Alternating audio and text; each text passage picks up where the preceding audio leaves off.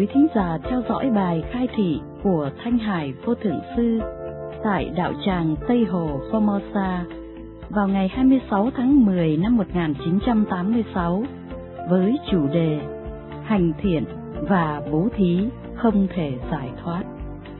Bài đọc được trích từ bộ sách Bí quyết tức khắc khai ngộ, hiện đời giải thoát, sách khai thị quyển 1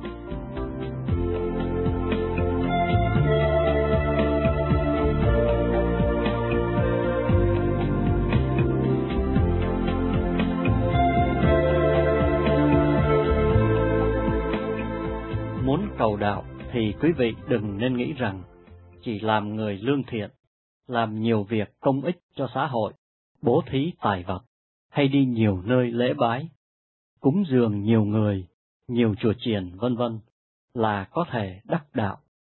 Thực tế khác hẳn, bởi vì đạo là đạo, đạo nghĩa là gì? Là con đường. Cho nên không thể dùng ngôn ngữ mà nói được, cũng không thể dùng bất cứ vật gì để đổi lấy hay là trang hoàng, để có thể biến thành đạo. Cái đạo này hay con đường này vốn đã có sẵn, đã hiện hữu.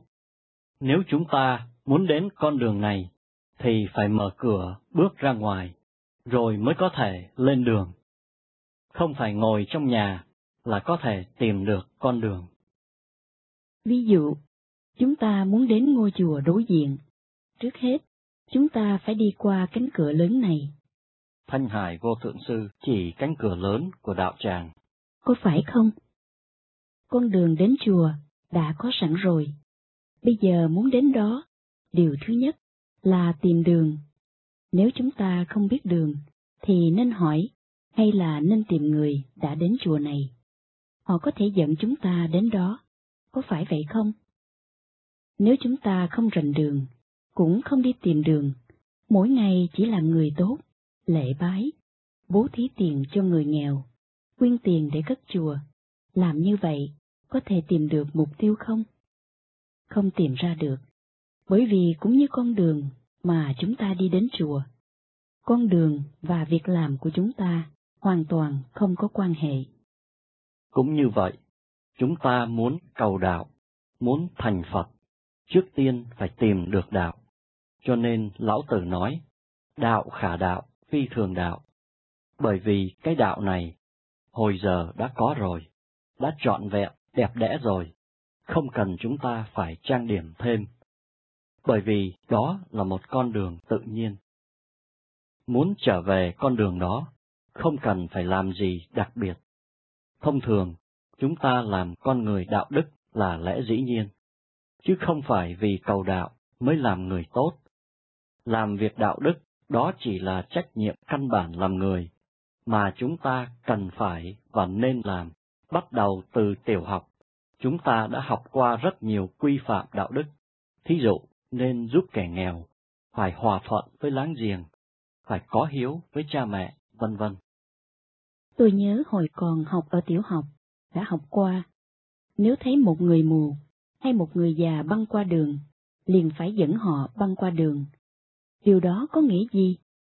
Tức là dạy chúng ta nên có lòng từ bi bác ái. Thành ngữ Âu Lạc có câu Bà con xa không bằng láng giềng gần. Ý câu đó nói chúng ta đối với người lân cận nên hiền hòa, phải giúp đỡ lẫn nhau. Họ cần gì, ta giúp đó. Sau này, ta có cần gì, họ cũng đến giúp mình. Đây là chuyện rất tự nhiên, không liên quan gì đến đắc đạo. Nếu chúng ta thấy một người rất nghèo, rất đói, tự nhiên chúng ta sẽ cho họ thức ăn. Phần đông, người ta đều làm như vậy. Đó là quan hệ căn bản giữa con người. Thấy người hoạn nạn, đau khổ hơn chúng ta. Tự nhiên chúng ta sinh ra tâm từ bi, sẽ đi giúp đỡ. Nhiều người không tu hành cũng làm như vậy. Không biết chừng người ta làm còn tốt hơn mình. Họ không dùng tâm ngã chấp để làm việc thiện, Họ không nghĩ mình đang làm việc tốt. Họ chỉ làm với một phản ứng tự nhiên. Cũng như tay của ta bị phỏng, bị đứt, thì tự nhiên phải thoa thuốc lên, băng vết thương. Bởi vì chúng ta phải giữ gìn hai cánh tay. Ngày mai mới có thể tiếp tục làm việc. cho nên tay chúng ta đau, tự nhiên chúng ta sẽ chăm lo kỹ lưỡng. Cũng vậy, thấy người lân cận hay đồng bào của mình gặp khó khăn, tự nhiên chúng ta cùng đến giúp họ. Đó vốn là chuyện rất tự nhiên. Không thể cho rằng mình làm như vậy, sau này Thượng Đế thấy ta làm người tốt, sẽ đem ta lên trời, trở về quê cũ của linh hồn. Không có đâu, không có việc đó.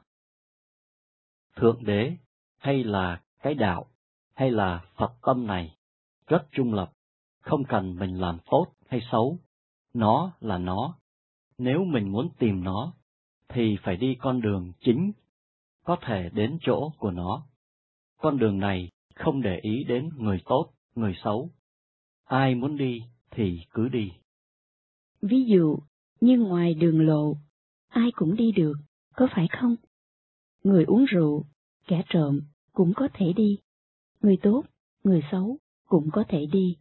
Luôn cả Tổng thống cũng có thể đi trên con đường đó.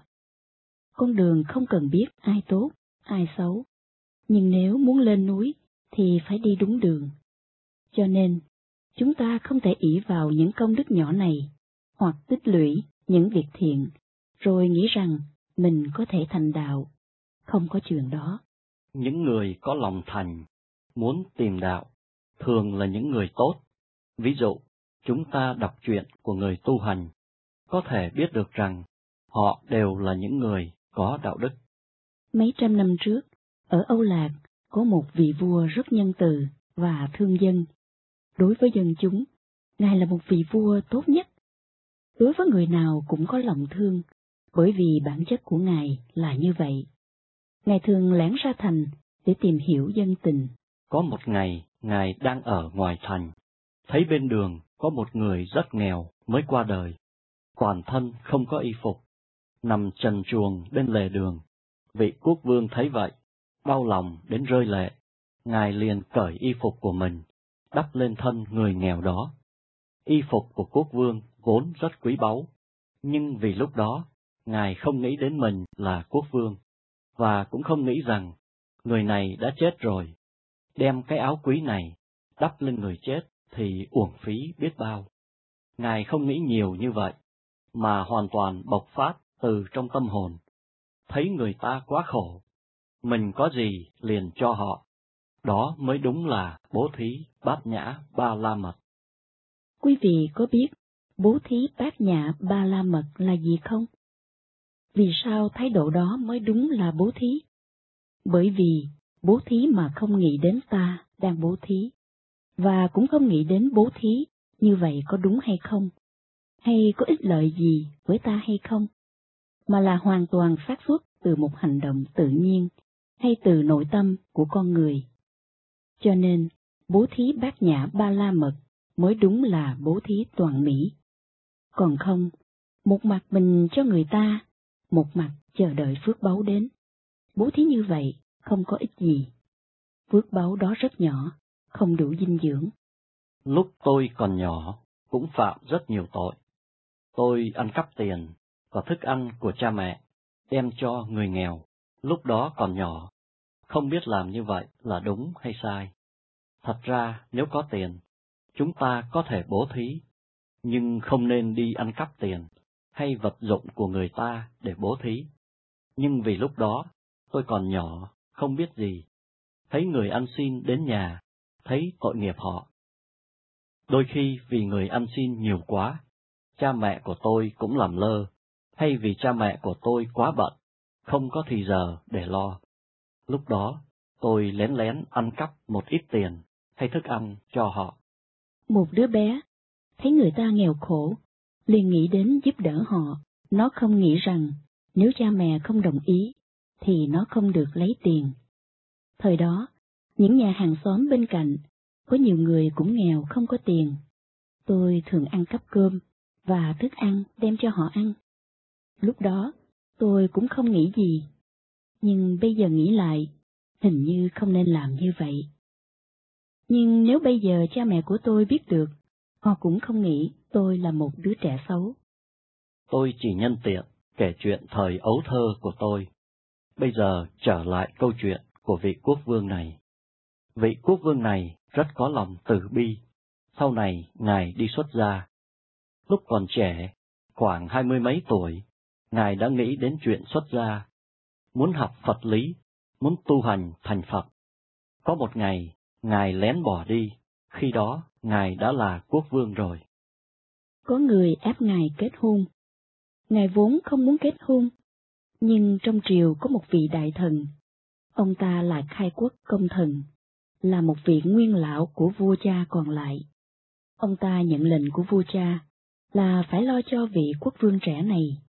Cho nên, thái độ cũng hơi ngạo mạn một chút. Ông ta ép vị quốc vương này làm nhiều việc trái với lương tâm.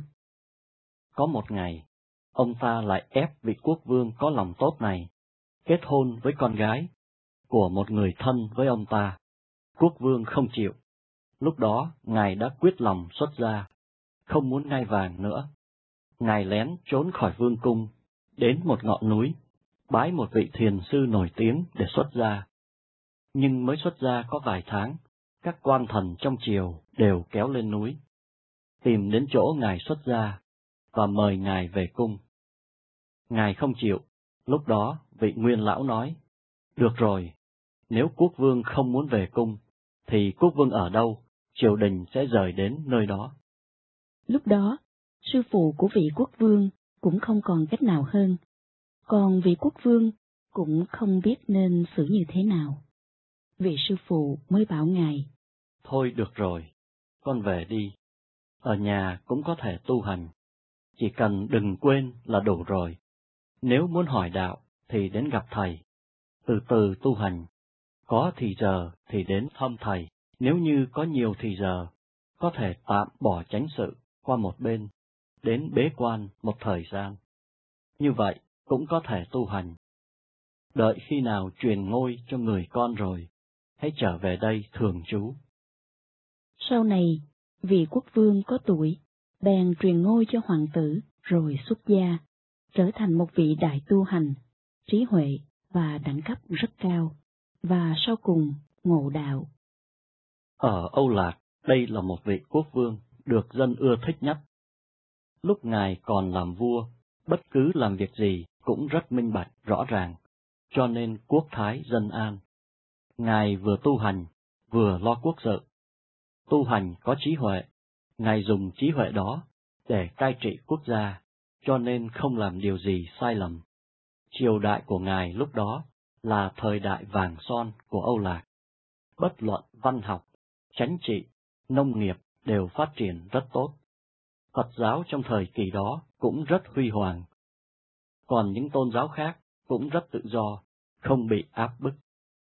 Trong thời kỳ Ngài làm vua, số dân phạm tội rất ít, giàu và nghèo cũng không cách xa gì lắm. Bởi vì Ngài thường đi tuần khắp nơi, xem xét coi dân chúng cần gì. Ngài đúng là một vị minh quân. Nhưng cha của Ngài không phải là một người tin Phật, cũng không có lòng từ bi, bác ái như Ngài. Cha của Ngài có phải là Phật tử hay không? Điều đó không quan trọng, chỉ cần Ngài thành tâm tu hành, cũng trở thành người đại tu hành như thường. Cha mẹ của tôi là tín đồ Thiên Chúa Giáo, không có liên quan gì đến Phật giáo. Nhưng đối với cha mẹ của tôi, Chúa Giêsu chỉ là đại diện cho một cái tên mà thôi. Họ không có lo đến chuyện của tôn giáo. Cha của tôi là một người tốt, thuộc loại người tầm thường và lương thiện mà thôi. Không nhất định phải tin cái gì, hay là con người muốn theo đuổi chân lý. Mẹ của tôi cũng không có lòng bố thí gì. Cho dù như vậy, tôi cũng có thể trở thành tỳ kheo ni của Phật giáo, cũng rất thích đi cầu đạo. Cho nên, tôi nói để quý vị hay, hoàn cảnh cá nhân không liên quan gì đến đạo tâm của chúng ta, cũng chẳng liên quan gì đến đẳng cấp của chúng ta. Chủ yếu là đời trước có tu hành, nên bây giờ mới có thể tìm được đạo, có thể gặp thầy giỏi, có pháp môn tốt. Việc này không quan hệ gì với phước báu của cha mẹ. Nếu chúng ta có đủ lòng thương, lòng từ bi, lòng bác ái, đó là việc riêng của chúng ta, không có liên hệ nhiều đến cha mẹ. Tôi nói với quý vị những đạo lý này để khuyến khích quý vị đừng nên nghĩ rằng mình sanh trưởng trong gia đình nghèo khổ, không có phước báu, hay trong một gia đình không tin Phật, hoặc trong một gia đình hoàn toàn không có tín ngưỡng tôn giáo, mà không có lòng tin. Có người hỏi tôi, trước kia họ chưa từng biết đến Phật giáo, cũng chẳng biết gì về sự tu hành. Như vậy, có thể tu hành được không? Có thể đạt được quả vị hay không? Tôi đáp, được, vì điều này không có quan hệ gì đến quá khứ, hiện tại, vị lai. Chỉ cần bây giờ quyết định muốn thành Phật, muốn tu hành, muốn thành đạo, thì có thể tức khắc tu hành, không có quan hệ gì đến bối cảnh của chúng ta. Cho nên, hồi nãy tôi đã nói, chúng ta cầu đạo, chuyện đó không có quan hệ gì đến bố thí, đạo đức hay đức hạnh của chúng ta. Nhưng cũng không thể nói hoàn toàn không có gì quan hệ, bởi con người có đạo tâm, nhất định là con người lương thiện.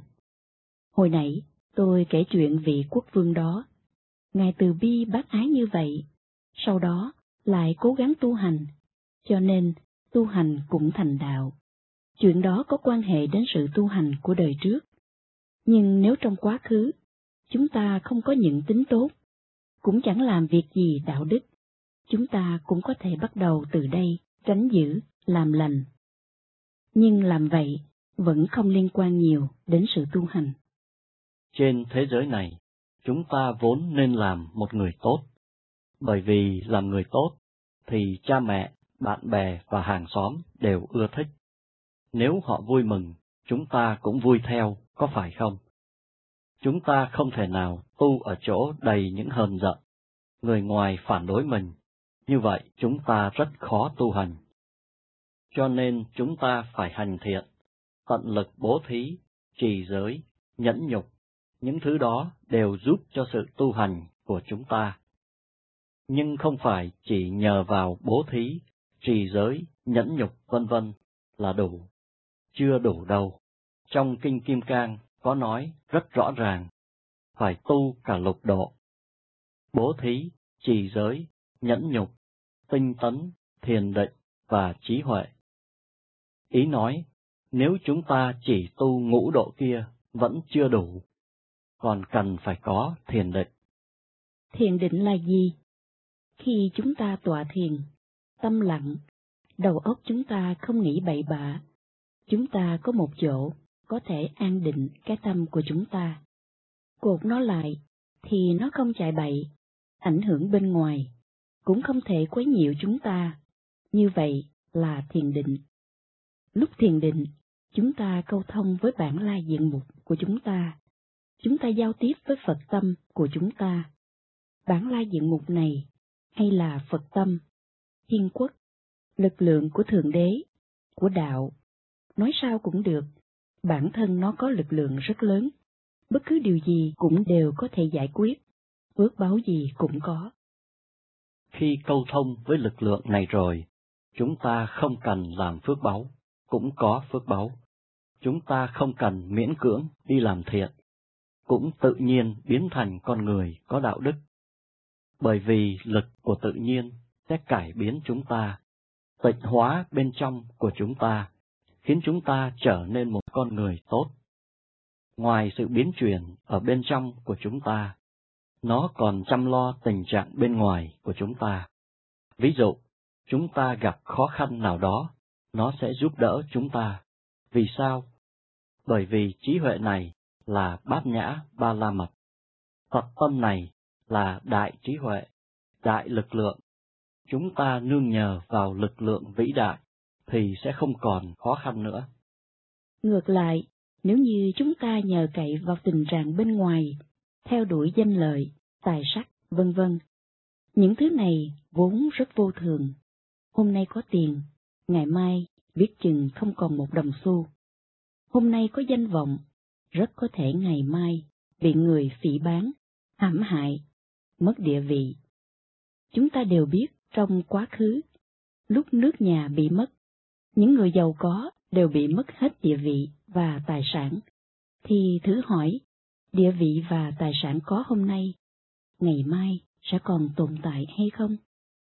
Nhưng nếu chúng ta câu thông với bát nhã ba la mật, câu thông được với đại trí huệ, đại lực lượng, thì chúng ta vĩnh viễn không còn sợ sẽ bị mất mát điều gì. Đại lực lượng này không thay đổi, vĩnh viễn tồn tại, ngày ngày như nhau, đều rất từ bi bác ái, rất nhu hòa, trợ giúp chúng ta. Nó cũng như người bạn tốt nhất trên thế gian này. Còn tin cậy hơn là người bạn tốt nhất trên thế giới này.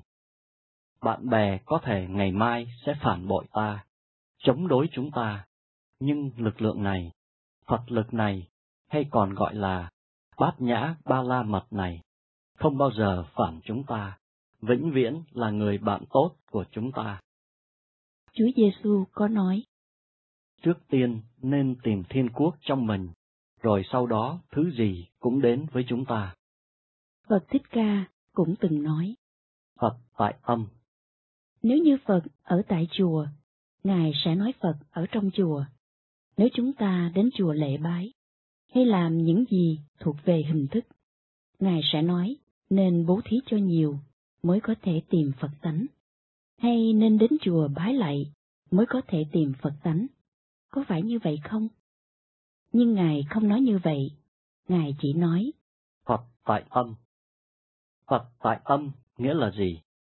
Tức là nên tìm Phật ở trong tâm của chúng ta. Tâm là gì? Là một chỗ riêng tư mỗi chúng ta. Có rất nhiều thứ trong tâm của chúng ta mà người ngoài không biết và cũng không hiểu được. Đây là một nơi rất thần bí, rất cá nhân, tức là chỗ Phật ở. Và Chúa Giêsu cũng có nói đạo lý giống như vậy. Thiên quốc không phải từ trong đạo đức mà tìm được, không phải từ đạo đức mà ra, nhưng mà thiên quốc vốn đã ở trong đó. Hai vị đại sư đều nói đạo lý như nhau. Phật Thích Ca nói, Phật tánh, Chúa Giêsu nói, thiên quốc. Đâu có gì khác nhau. Chỉ có văn tự khác nhau, nhưng ý thì hoàn toàn giống nhau. Nhưng chúng ta đem giáo lý vô cùng khoan dung, vô hạn của họ, biến thành tư kiến chật hẹp, có hạn.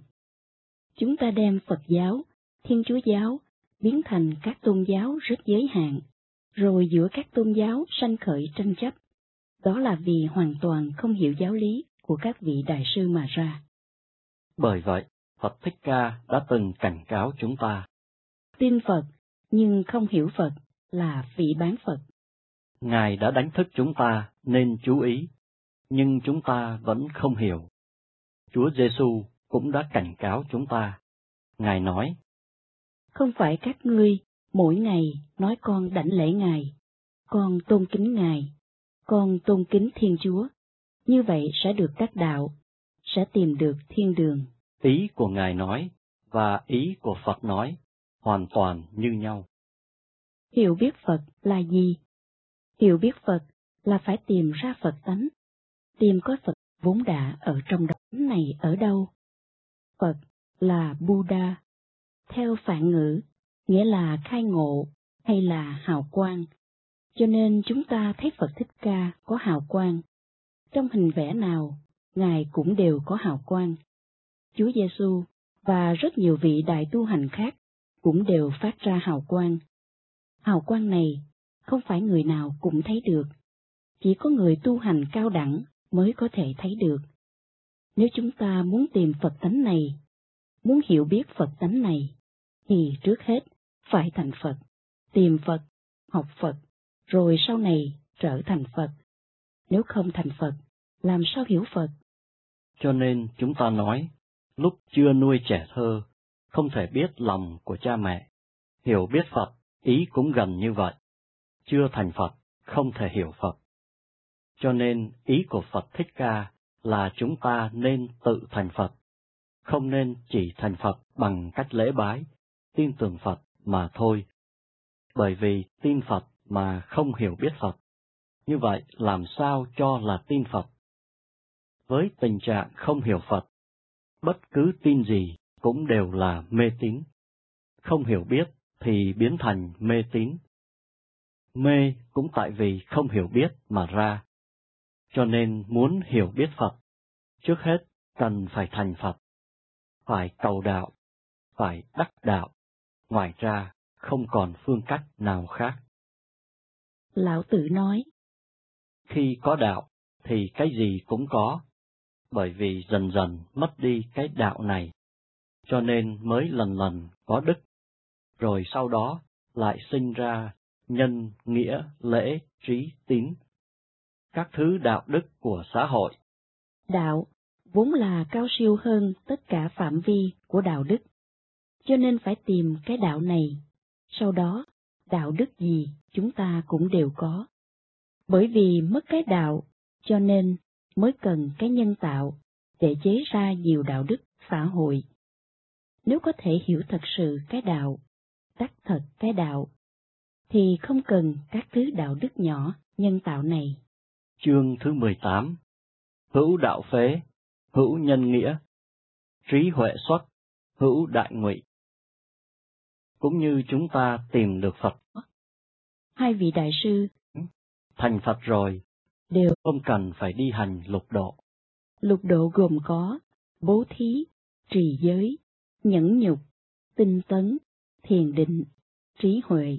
mà tự nhiên biến thành.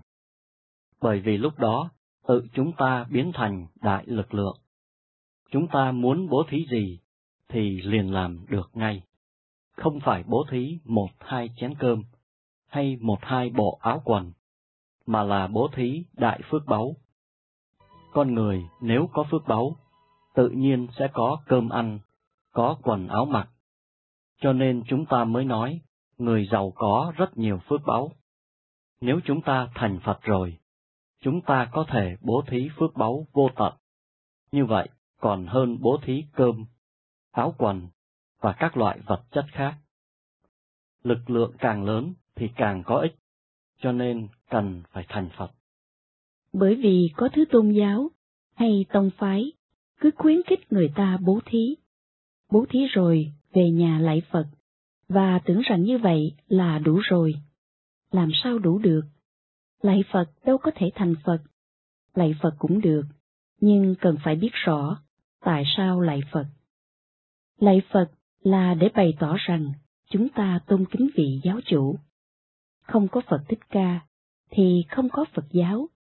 Chúng ta cũng không có cơ hội để hiểu biết một chút vô thượng thậm thâm vi diệu pháp. Để phát tâm tu hành, cho nên chúng ta muốn đảnh lễ Ngài, cảm tạ Ngài. Không phải đảnh lễ Ngài, rồi muốn cầu xin một trăm điều. Nhiều người khi lại Phật, thì trong miệng niệm, Nam Mô A Di Đà Phật, Nam Mô Thích Ca Mâu Ni Phật, Nam Mô Quán Thế Âm Bồ Tát. Cho con xin cái này, cho con được cái nọ. Lạy Phật như vậy là không được hoặc không cho những thứ đó, bởi vì Ngài có cho chúng ta vật chất gì cũng vô ích. Nếu Ngài cho tiền, ngày mai lại hết. Nếu Ngài cho chúng ta giàu có, không biết chừng đời sống sung túc, lại khiến cho chúng ta trở nên kiêu ngạo, làm càng nhiều chuyện xấu, tạo nghiệp chướng càng lớn. Nhiều người giàu có nhưng lại có một cuộc sống không có ý nghĩa gì cả, nên có tiền cũng có rất nhiều phiền phức. Cho nên, tuy Ấn Độ là quốc gia nghèo, nhưng cũng là tu hành, thuộc đẳng cấp cao. Tất cả các vị đại sư đều từ Ấn Độ đến, hoặc từng đến Ấn Độ học Pháp, hay có quan hệ với cách tu hành của Ấn Độ. Bởi vì đời đời kiếp kiếp, Ấn Độ là thánh địa. Chúa Giêsu trong thời gian từ 13 đến 30 tuổi, cũng ẩn dật tại Hy Mã Lạp Sơn ở Ấn Độ để tu hành và cùng tu học với nhiều vị đại sư. Phật Thích Ca là người Ấn Độ, một trong những người thầy của tôi cũng là người Ấn Độ. Nhiều vị thiền sư danh tiếng đều là người Ấn Độ hay người Đông Phương. Ấn Độ đời đời kiếp kiếp là nơi có rất nhiều thánh địa tu hành nổi tiếng. Nhưng Ấn Độ lại là một quốc gia nghèo, không giàu như các nước khác. Những quốc gia giàu như Mỹ, Đức, Pháp chưa hề nghe là có vị minh sư chân chính vĩ đại nào. Cho dù có đi nữa, cũng chỉ ở đẳng cấp thấp, không cao như Phật. Phật Thích Ca và Chúa Giêsu đều là người Đông Phương, Đông Phương vốn nghèo hơn Tây Phương. Nhưng Đông Phương lại xuất hiện nhiều đại tư tưởng gia, đại khai ngộ như Phật Thích Ca, Chúa Giêsu, Bồ Đề Đạt Ma, Lục Tổ Huệ Năng, Đại sư Bách Trượng, Hoàng Bích, Khổng Tử, Lão Tử, vân vân. Người Tây Phương chỉ lo kiếm tiền mà thôi, nhưng nhiều tiền có ích gì? Nếu bố thí là phương pháp cứu cánh giải thoát, Phật Thích Ca đã không khuyên con là La Hầu La xuất gia. Lúc đó, La Hầu La mới 9 tuổi, chuẩn bị lên kế vị, bởi vì Phật Thích Ca đã bỏ ngôi vua rồi. Con của Ngài sẽ trở thành quốc vương. Nhưng khi La Hầu La hỏi Ngài, Ngài là cha của con, di sản mà con sẽ được thừa kế, nằm ở đâu? Bây giờ con muốn cái di sản đó, vì theo thường lệ là người cha sẽ để lại một mớ tài sản cho con, có phải không? Lúc đó, Phật Thích Ca nói, Được rồi, con đi theo ta, sau này sẽ tìm được di sản của con. Chúa Giêsu cũng có nói qua những lời tương tự như vậy. Có người hỏi Ngài, Đại sư phụ, có người nói Ngài là quốc vương, vậy vương quốc của Ngài ở đâu? Chúa Giêsu đáp, Đất nước của ta không phải ở đây, đất nước của ta ở tại thiên quốc. Tất cả những gì ở cõi ta bà này đều là vô thường, không có ích chi. Cho nên Phật Thích Ca và Chúa Giêsu không khuyến khích người ta phải ôm giữ các tài sản trên thế giới này. Các ngài chỉ khuyến khích chúng ta tìm bảo tàng của thiên quốc, của Niết Bàn ở bên trong mình. Đó mới là sự giàu có vĩnh viễn. Cho nên Phật Thích Ca khuyên con của Ngài xuất gia làm hòa thượng. Vì Ngài biết xuất gia rồi, con của Ngài sẽ tìm được sự giàu có lớn nhất, sống cuộc đời vui sướng nhất. Nếu không, Phật Thích Ca, một người đại giác ngộ như vậy, sao lại khuyên một đứa nhỏ xuất gia? Chẳng lẽ Ngài muốn hại nó sao? La Hầu La vốn là con của một vị vua, ở trong cung có thể hưởng tận vinh hoa phú quý của thế gian. Muốn gì có đó, và cần gì phải khuyên con xuất gia khổ tu. Bởi vì thời đó, nếp sống của người xuất gia không được thoải mái như bây giờ. Ngày ngày phải đi bộ. Phật Thích Ca và đệ tử của Ngài đi rất nhiều nơi thuyết pháp, đều là đi bộ. Chỉ có hai ba bộ đồ để thay mà thôi. Có lẽ ngủ bên đường, hay tùy chỗ nào cũng được. Không có một chỗ cố định, êm ấm nào hết. Xuất gia đã khổ như vậy, tại sao còn khuyên La Hầu La xuất gia? Chẳng lẽ Ngài không thương đứa con này, cố ý muốn để cho con Ngài nếm mùi đau khổ của cuộc đời? Không phải đâu, bởi vì muốn cho con mình sau này có thể tìm được sự giàu có lớn nhất, tìm được chỗ tối cao vui sướng nhất. Cho nên, Phật Thích Ca mới khuyên con xuất gia. Nếu bố thí là pháp môn tối thượng, phương pháp tối cao, có thể tìm được Phật tánh, có thể thành Phật, Phật Thích Ca sẽ bảo con nên về làm một vị vua tốt, dùng của cải của quốc gia, dùng địa vị và quyền lợi tối cao để đem lại lợi ích cho chúng sanh. Dùng tiền của vua đi bố thí kẻ nghèo, lo cho chăm họ. Nhưng Phật Thích Ca không nói như vậy, mà lại bảo đứa con duy nhất của Ngài làm hòa thượng, thành một vị khất sĩ, không khác gì một người ăn xin, cầm bình bát đi khắp nơi. Cho nên từ trong kinh điển, chúng ta có thể hiểu rằng chỉ có bố thí cũng chưa đủ, cũng không thể tìm được Niết Bàn. Lạy Phật có phước báo gì? Khi Phật Thích Ca còn tại thế, lúc đó lạy Phật có phước báo, vì đó là lạy Phật tại thế. Ngài là một vị thiên nhân đạo sư đại khai ngộ. Lạy Ngài, Ngài sẽ chia cho chúng ta một chút phước báo của Ngài. Cho nên, lúc đó lạy Phật có phước báo. Nhưng tôi phải nói thật cho quý vị rõ, lạy Phật gỗ không có phước báo. Phật gỗ làm sao ban phước báo cho chúng ta? Có người mới nghe tôi nói đừng bố thí, đừng lạy Phật, liền cho là ngoại đạo. Ngoại đạo là gì? Hoàn toàn không hiểu biết đạo là gì. Làm sao có thể buộc cáo người ta là ngoại đạo hay nội đạo một cách dễ dàng? Bởi vì không rành kinh điển, không hiểu rõ ý nghĩa, không hiểu biết sự thậm thâm vi diệu pháp của Phật Thích Ca. Cho nên mới mở miệng nói là họ không hiểu, thì còn nói gì đến ngoại đạo hay nội đạo. Thật ra, không có ngoại đạo, cũng không có nội đạo, tất cả đều là đạo. Nếu tìm chưa được cái đạo này, chúng ta vẫn là ngoại đạo như thường. Nhưng khi tìm được cái đạo này rồi, bất cứ người nào, Thiên Chúa giáo, Phật giáo, Nho giáo, Đạo giáo, vân vân, đều là nội đạo. Cái đạo này chỉ có một mà thôi, cho nên bất luận tín ngưỡng tôn giáo nào, nếu tìm được cái đạo, thì chúng ta là nội đạo, không tìm được, thì chúng ta là ngoại đạo. Như tôi đã nói, việc tìm ra cái đạo này không có quan hệ gì đến hành thiện bố thí của chúng ta, cũng không quan hệ gì đến lạy Phật. Khi chưa tìm được cái đạo này, chúng ta có lạy gì, làm gì, cũng đều vô ích. Sau khi tìm được đạo rồi, lúc đó chúng ta lạy Phật sẽ có thêm chút ít phước báu. Vì đã hiểu biết lạy Phật là gì, lạy Phật ở đâu, làm sao lạy Phật. Lúc Phật Thích Ca còn tại thế, chúng ta lại Ngài sẽ có rất nhiều phước báu. Nhưng sau khi Phật lìa thế gian này rồi, chúng ta nên đi tìm những Phật khác để lại. Lại Phật không phải chỉ lại Phật Thích Ca.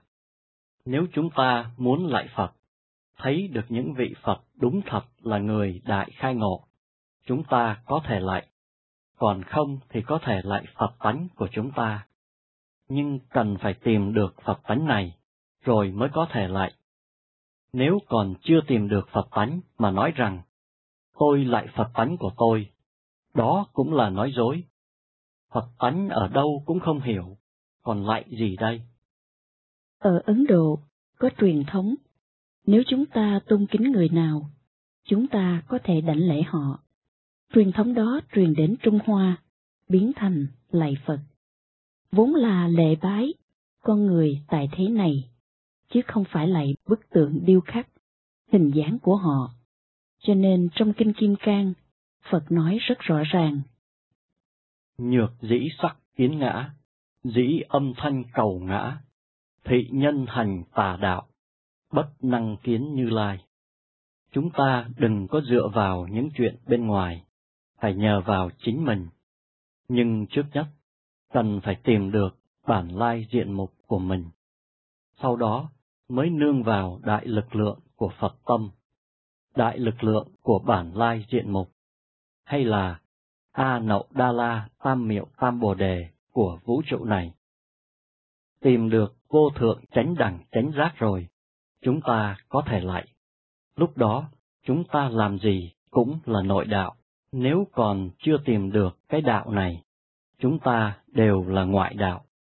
Bất cứ là lạy Phật hay Chúa Giêsu hay làm công đức gì, hoặc trở thành thiền sư nào, đều vẫn còn là ngoại đạo. Chân lý này, A Nậu Đa La Tam Miều Tam Bồ Đề này, nếu có nói cho đến mai đi nữa, cũng không hết. Nếu tôi không giúp cho quý vị tìm được A Nậu Đa La Tam Miệu Tam Bồ Đề, mà chỉ dùng ngôn ngữ để giải thích, thì không cách nào nói cho hết được. Cho nên, nói đến đây, có thể kết thúc được rồi. Nếu quý vị muốn tìm được bản lai diện mục, chiều nay tôi sẽ chỉ cho quý vị cách đi tìm. Tôi không phải là A Nậu Đa La Tam Miệu Tam Bồ Đề, nhưng tôi có thể chỉ cho quý vị cái này ở đâu. Rồi quý vị có thể tự mình đi tìm, rất đơn giản và rất nhanh chóng. Cho nên, chúng ta có thể gọi đó là Pháp đúng ngộ. Nhưng tìm được rồi, phải cẩn thận, bởi vì đời đời kiếp kiếp chúng ta đã bị thành kiến của mình trói buộc. Cho nên sau khi khai ngộ, không biết chừng cũng chưa biết. Tôi đã nói qua mấy lần. Có người sau khi vãng sanh rồi, vẫn chưa biết là mình đã vãng sanh, vẫn còn ở nhà chạy đi chạy lại làm phiền người nhà, muốn nói chuyện với người nhà, nhưng không có người nào nghe được, cũng không có người nào thấy được, nên người chết thất vọng, bực bội, cũng rất đau khổ. Vì người chết không biết mình đã biến thành ma, nên người thường không thể thấy được. Có người khi chết không có cảm giác mãnh liệt, chỉ giống như ngủ một giấc, tỉnh dậy, hay tự nhiên như từ dưới lầu đi lên lầu, họ không biết mình đã chết, còn đi làm phiền người khác. Cho nên, chúng ta từng nghe nói, có nhiều ma quỷ chọc ghẹo người ta, hoặc làm phiền người ta, bởi vì họ rất tức giận. Tại sao vợ mình không nghe lời mình, rờ đầu vợ, vợ không có phản ứng, còn đem bạn trai về muốn kết hôn. Họ cho là ta đang còn sống mà dám nghĩ đến chuyện kết hôn. Chúng ta cũng biết, có nhiều gia đình thường có ma xuất hiện. Nửa đêm có tiếng ồn ào, tiếng giận hờn. Đa số người đều nói, chỗ đó có ma chướng. Thật vậy, không phải không có, bởi vì có nhiều linh hồn không tin là họ đã chết. Tình trạng khai ngộ cũng vậy, rất êm đềm, không phải như bị điện giật hay cảm giác toàn thân chấn động. Cho nên khai ngộ rồi, rất có thể vẫn chưa biết. Cho nên chúng ta nghe nói thời xưa, có người khai ngộ rồi, còn đi tìm đại sư ấn chứng là ý đó. Nhưng khi khai ngộ, ít nhiều cũng có chút ấn tượng. Nhất định có thể thấy được một chút ít điều gì. Có một chút thể nghiệm, nhưng đó là chuyện rất nhẹ nhàng. Cho nên, nếu quý vị kỳ vọng đại khai ngộ như điện giật, thì không có. Sau khi khai ngộ, cũng nên cẩn thận, phải tiếp tục tu hành. Càng tu hành, càng hiểu là chúng ta đã khai ngộ. Cũng như tình trạng của người chết đã đề cập lúc nãy, người chết đó lần lần hiểu rằng mình đã lìa thế giới này, đã trở thành một vong hồn, không còn quan hệ gì với vợ nữa. Dù vong hồn đó rất buồn bã, không chịu như vậy, nhưng họ vẫn phải từ từ lìa bỏ, chờ thời gian đến để tái luân hồi, tìm thân thể khác để đầu thai, hoặc đi trên con đường luân hồi mà họ phải đi. Người khai ngộ cũng vậy, dù có tin hay không. Khai ngộ rồi, tức là khai ngộ, không còn cách nào không khai ngộ nữa. Cho nên phải từ từ tu hành, đến khi nào chúng ta có thể tiêu hóa tình trạng khai ngộ này và phát triển trí huệ của chúng ta cho đến khi hoàn toàn khai ngộ. Đến lúc đó, tự nhiên sẽ hiểu lời nói của tôi là đúng. Ta chính thật đã khai ngộ rồi. Khai ngộ thực sự không phải để cho người ta coi, hay để bán cho người khác, cho nên không có cách nào dùng ngôn ngữ để nói ra, nhưng có thể hiểu biết. Đó là vì cảm nhận được sự biến đổi bên trong của chúng ta. Trí huệ của chúng ta mở rồi, nội tâm an định hơn, càng lúc càng an định, càng lúc càng vui tươi. Bất cứ làm việc gì đều nhẹ nhàng, không có chấp trước lắm. Nếu như vậy, chúng ta có thể biết được mình đã khai ngộ rồi. Khai ngộ rồi, linh thể của chúng ta có thể đi đến cõi Phật, gặp Phật, lúc đó có thể đảnh lễ Phật, có thể lạy Phật, lạy Phật tại cõi Phật, mới đúng thật là lạy Phật. Đến lúc đó, quý vị có muốn lạy Phật bao nhiêu lạy, tôi cũng không ngăn cản quý vị. Nhưng không phải lạy ở đây. Ở đây không thấy được Phật thật, thì lạy làm gì chứ? Nhưng sau khi khai ngộ, cũng không phải nói rằng có thể hiểu biết toàn vũ trụ, hay toàn trí huệ đều hiện ra hết. Trí huệ vốn đã có rồi, không phải đợi đến khi khai ngộ rồi mới có trí huệ nhưng chúng ta cần phải từ từ phát hiện ra và phát triển trí huệ này. Ví dụ, hiện giờ trên mình tôi mặc rất nhiều áo quần. Lúc đi tắm, cần phải cởi từng bộ áo ra, rồi mới có thể đi tắm. Cũng như vậy, khai ngộ rồi cũng không phải lập tức có thể hiểu biết toàn diện của chân lý. Dù là Phật Thích Ca cũng phải tu hành mấy năm, Chúa Giêsu cũng vậy. khai ngộ với đắc đạo khác nhau. Khai ngộ còn cách xa chứng ngộ. Tôi chỉ giúp cho quý vị khai ngộ. Nếu quý vị muốn chứng ngộ đắc đạo, vẫn còn cả một thời gian rất dài, phải tiếp tục tu hành không ngừng. Thường lại nghe tôi giảng kinh. Chỗ nào không hiểu nên lại hỏi tôi một lần nữa, rồi sau đó tự mình tu hành, tự mình giải quyết. Qua khoảng thời gian từ ba tháng tới sáu tháng, tự mình có thể cảm thấy sẽ có rất nhiều biến đổi, có nhiều kết quả rất tốt. Muốn thay đổi bên trong không nhất định phải chờ rất lâu. Hôm nay, sau khi được truyền tấm ấn, quý vị sẽ có thể nghiệm liền. Có một chút ấn chứng, chứng minh tự chúng ta đã có bước đầu của khai ngộ. Nếu không, chúng ta không thể biết được. Nếu không có ứng chứng, làm sao tin được pháp môn này là thật hay giả? Có ảnh hưởng gì không? Cho nên mới nói truyền tâm ấn, nên có ứng chứng liền. ứng chứng một chút, rồi mới tiếp tục phát triển nó từ từ. Càng phát triển càng nhiều, càng phát triển càng lớn. Như vậy là tâm ấn. Truyền tâm ấn là lấy tâm truyền tâm, không có thể dùng ngôn ngữ. Lúc truyền tâm ấn không dùng ngôn ngữ, mà là dùng lực lượng để truyền. Cho nên, quý vị có thể cảm giác được, có thể biết được, thấy được, nghe được, ngửi được. Nếu như dùng ngôn ngữ để truyền, thì cũng như dùng miệng mô tả miếng bánh vậy. Miếng bánh được nói bằng miệng sẽ không phải là miếng bánh thật, có thể ăn. Ý nghĩa của đốn ngộ là lập tức chặt đứt. Chặt đứt cái gì? Không phải chặt đứt thân thể của chúng ta, mà là chặt đứt sợi dây luân hồi sanh tử. Cho nên, sau khi được truyền tâm ấn rồi, không còn luân hồi sanh tử nữa, không còn kiếp sau nữa. Kiếp này là kiếp cuối cùng, bởi đó mà gọi là đốn ngộ. Đốn ngộ là tức khắc khai ngộ, tức khắc chặt đứt dây chuyền luân hồi sanh tử. Nhưng quý vị nghe tôi nói đốn ngộ, cũng đừng kỳ vọng có cảm giác khai ngộ mãnh liệt. Ngộ vốn đã có sẵn, nhưng vì chấm dứt được sự luân hồi sanh tử, cho nên mới xưng là khai ngộ.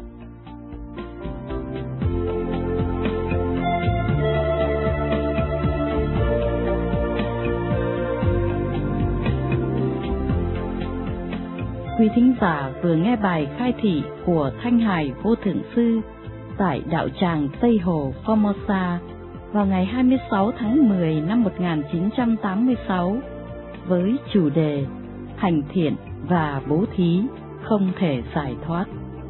Bài đọc được trích từ bộ sách Bí quyết tức khắc khai ngộ, hiện đời giải thoát, sách khai thị, quyển 1